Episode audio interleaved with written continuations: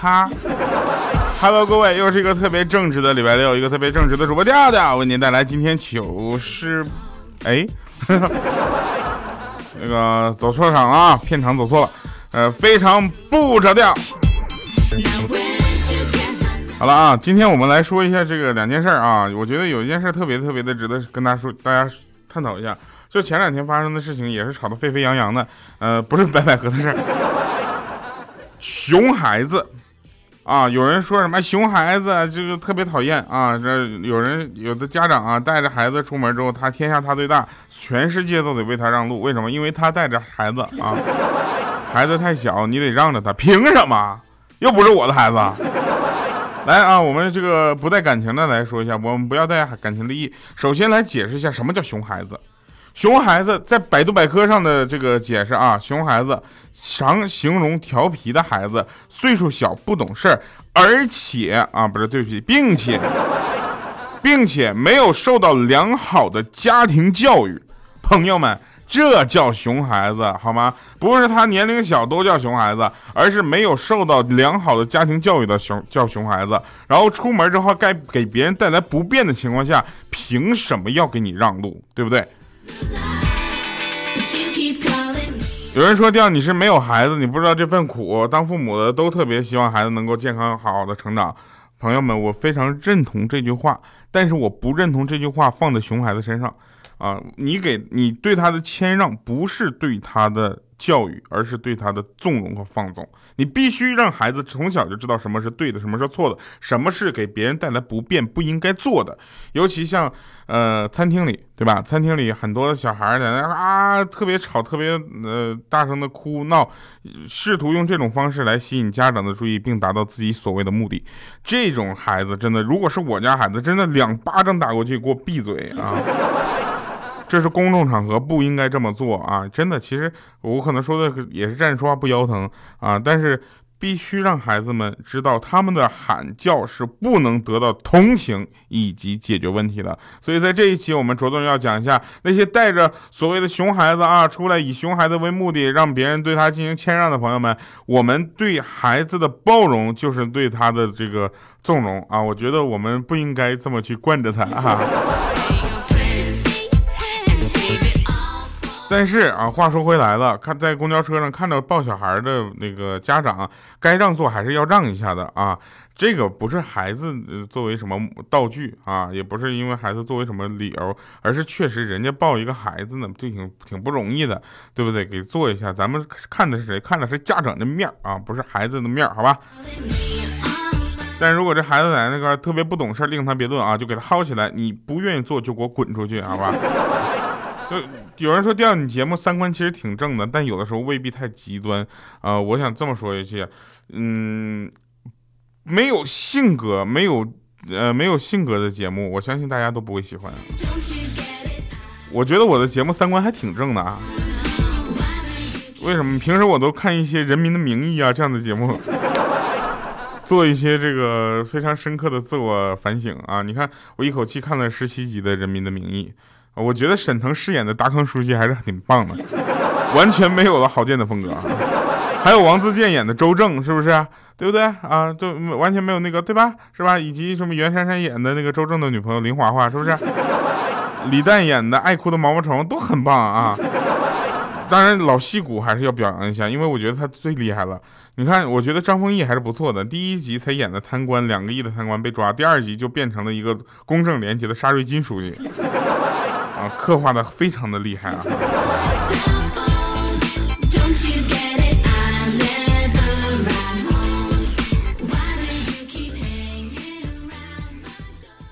好，我们来说一下这个女儿啊，问爸爸说：“爸爸，什么是呃父债子还呢？”当然，大家能想得到啊，这肯定小小米问的。只有小小米没事就问这样的问题。然后他爸就说：“啊，就是爸爸欠的债，然后子女来偿还。”啊，这时候小小米就说了：“那爸爸，你欠债了吗？” 他说：“啊，我买房子的时候欠了一百多块钱，呃，一百多万的贷款啊。”这时候呢，那小小米就很惊讶啊，就说：“爸爸，从现在开始，我们还是做朋友吧。”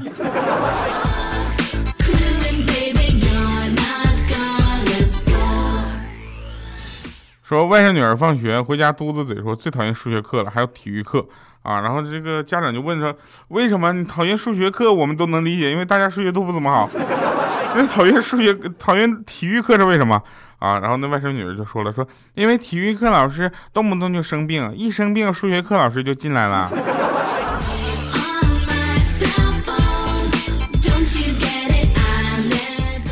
朋友们，虽然我很讨厌数学课，但我很喜欢数学老师，因为这些老师啊，我跟你们，数学老师有那种你感觉不到和让你折服的魅力和睿智，你知道吗？尤其在算术方面。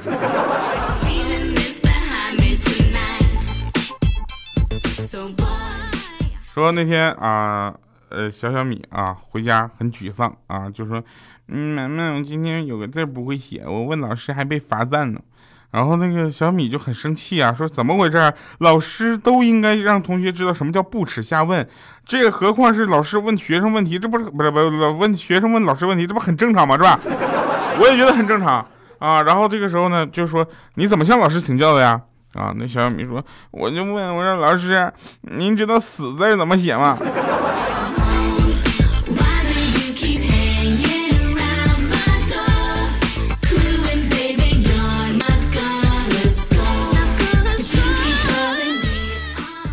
前两天小小米买了个劫匪帽，你知道吧？他看着很有趣啊，然后就模仿那个劫匪，就对他爸喊：“说要钱还要命啊！”然后他爸爸就说：“我我要钱啊！”然后这个时候他就转回转身到存钱柜里拿了一块钱递给他说：“给你钱。”我觉得小小米可能看电视没看懂啊，他可能对这个劫匪这个职业有一些误解，谢谢。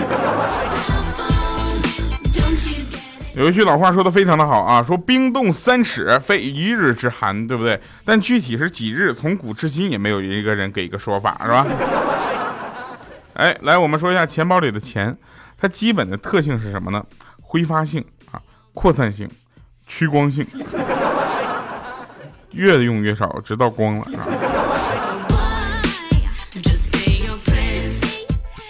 那个，我觉得我的朋友还是不要。当着我的面说别人坏话了啊，不然我也会想说的，而且我说的绝对比你多，比你损。有人说调啊，你这么能说，为什么不去奇葩说啊？是这样的，呃，我们跟奇葩说的辩手其实完全是两种人啊，一种呢就是跟你讲道理的，对不对？另一种呢是用他的理论跟你觉得很有道理。我属于前者啊，我只我只注重这个道理是不是成立，而这个后者呢，他就不是道理。我听完他说完之后，我也觉得这个道理很有道理。然后再有一个最重要的原因就是，没人请我。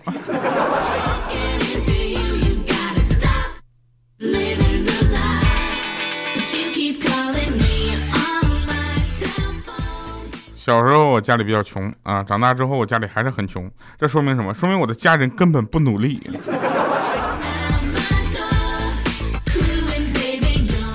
最近电视反腐啊，史上最大尺度反腐电视剧啊，这个热播，嗯，《人民的名义》嘛，然后就说这个丁义珍啊，有一期美联航的事儿然后说丁上期我也提到这个事儿，有人问丁义珍是谁，这很简单的，丁健写的歌呀。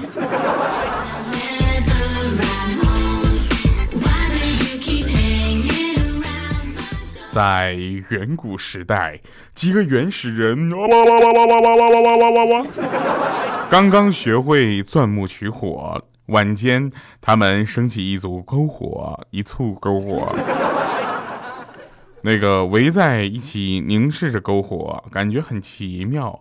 突然，有一个人打破了沉默，他说：哇哇哇哇哇哇哇哇。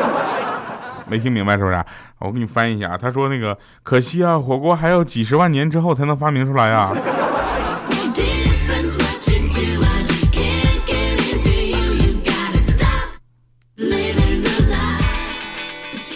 那天朋友欠我两千块钱啊，我打电话跟他要，他说我现在在外地呢，回去给你行不？这里寄回去还要钱呢。我说没事儿我 我有点着急用钱，那个啥手续费算我的好不好？他说好吧，回头寄给你。结果第三天我收到了一个 EMS 的邮政快递，里面装着一千九百七十七块钱的现金。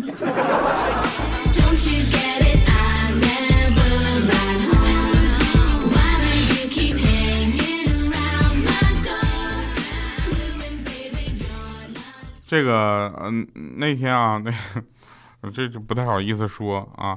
那天我就对我暗恋的一个女孩，我就说我不愿意让你一个人啊。她就对我点点头，然后她找了个男朋友。真的是，然后前两天呢，我闺蜜的包啊，在路上被人掏了，发现了之后呢，她就想撕扯抓住那个人，结果让人跑掉了，知道吧？但她脸上呢，留下了一道疤，因为我闺蜜那个手比较厉害，歘。今天闺蜜给我打电话说抓着那孙子了，当时我就说怎么回事呢？说原来是家里给介绍相亲。这闺蜜一看就是那掏包的人，当时脸上还有她挠的那个痕迹，果断报警抓人了。然后亲戚们真的，我跟你说，相亲呐，真的不要随便相信人，你知道吧？相亲不真的不是很靠谱。那对方的人品全都是听别人说的。我跟你讲。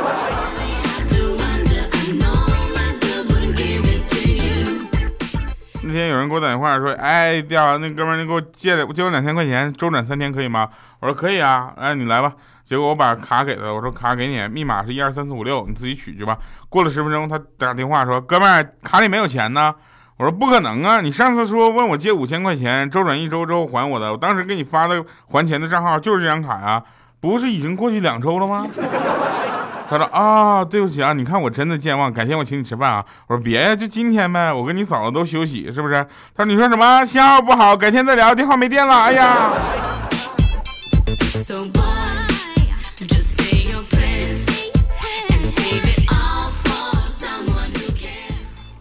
来回顾一下上期节目留言啊，上期节目叫太阳当空照花儿，然后他说，这个这个名怎么差一个字儿急死我了。他说听节目只听你跟小黑的，你猜猜我是男的是女的？掉啊，这是我第一次评论，一定要读啊。一般听我跟小黑的，一般都是女的，你知道吧？如果光听我的话，那男女不一定。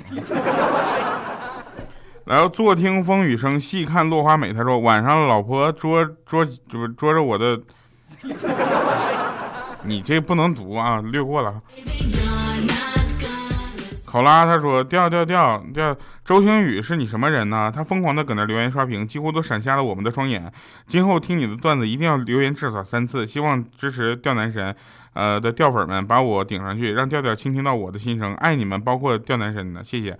啊，在这里我首先要感谢一下帮我刷屏的周星宇，谢谢，谢谢周星宇，谢谢谢谢啊。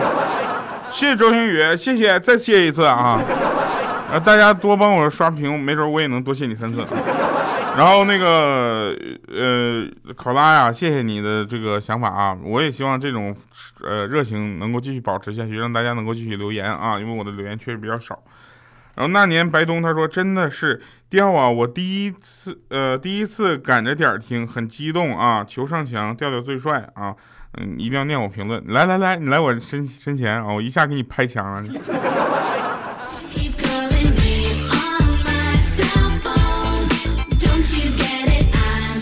这个对于一个节目它的打赏啊，打打打打赏啊，打赏、点赞、留言啊、评论，这都是对一个节目最基本的支持啊。高级点的支持是什么呢？疯狂的打赏，疯狂的点赞，疯狂的留言。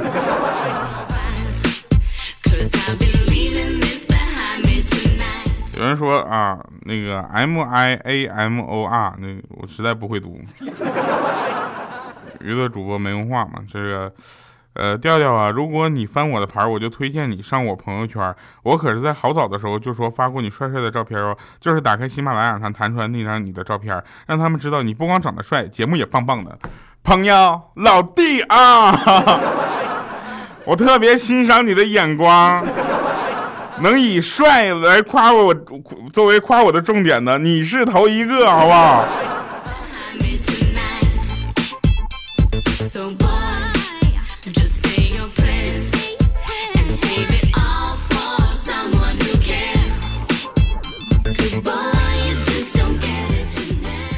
呃，我们看一下啊，那年白冬也留了好多言啊，其中有一条非常让我感动，他说。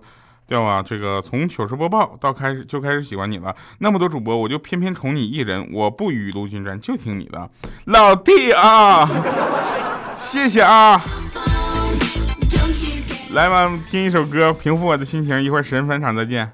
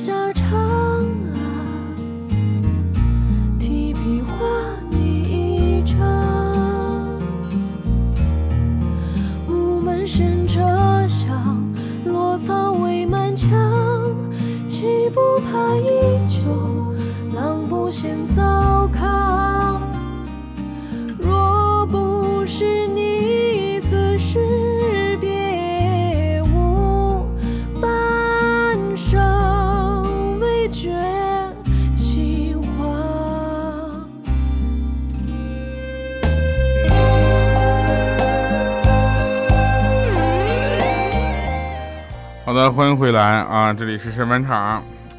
呃，怎么说呢？跟大家讲一个我觉得挺好玩的事情啊，就是你会发现啊，这个世界上有太多的事情会问你为什么、凭什么，对不对？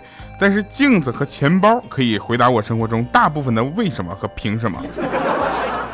有一个朋友啊，结婚前总是听别人说，婚后不要让自己的媳妇儿知知道你会做饭，否则婚后基本就你做饭了，对不对？啊，他一直以为这是金玉良言，你知道吧？所以结婚第二天，他就跟媳妇儿说自己不会做饭。结果想都没想，他媳妇儿的反应有点大啊，一个大耳刮，啪就扇过来了，说你不会做饭，你丫一个厨子你不会做饭，你蒙我呢？好了，以上是今天节目全部内容，感谢各位收听。我们今天的互动留言是啊，呃，你听这期节目的时候呢，正好是我们的呃四月十五号啊，我跟那个嗯钓嫂的一个纪念日啊，就甭管有没有没有以后的纪念日，反正这个纪念日还是得过的。所以今天的结尾歌曲呢，特意选了一首叫《五七》啊，我七的意思。然后呢，就是大家还是就留个言祝福一下呗。好，谢谢大家，我们下期节目再见，拜拜各位。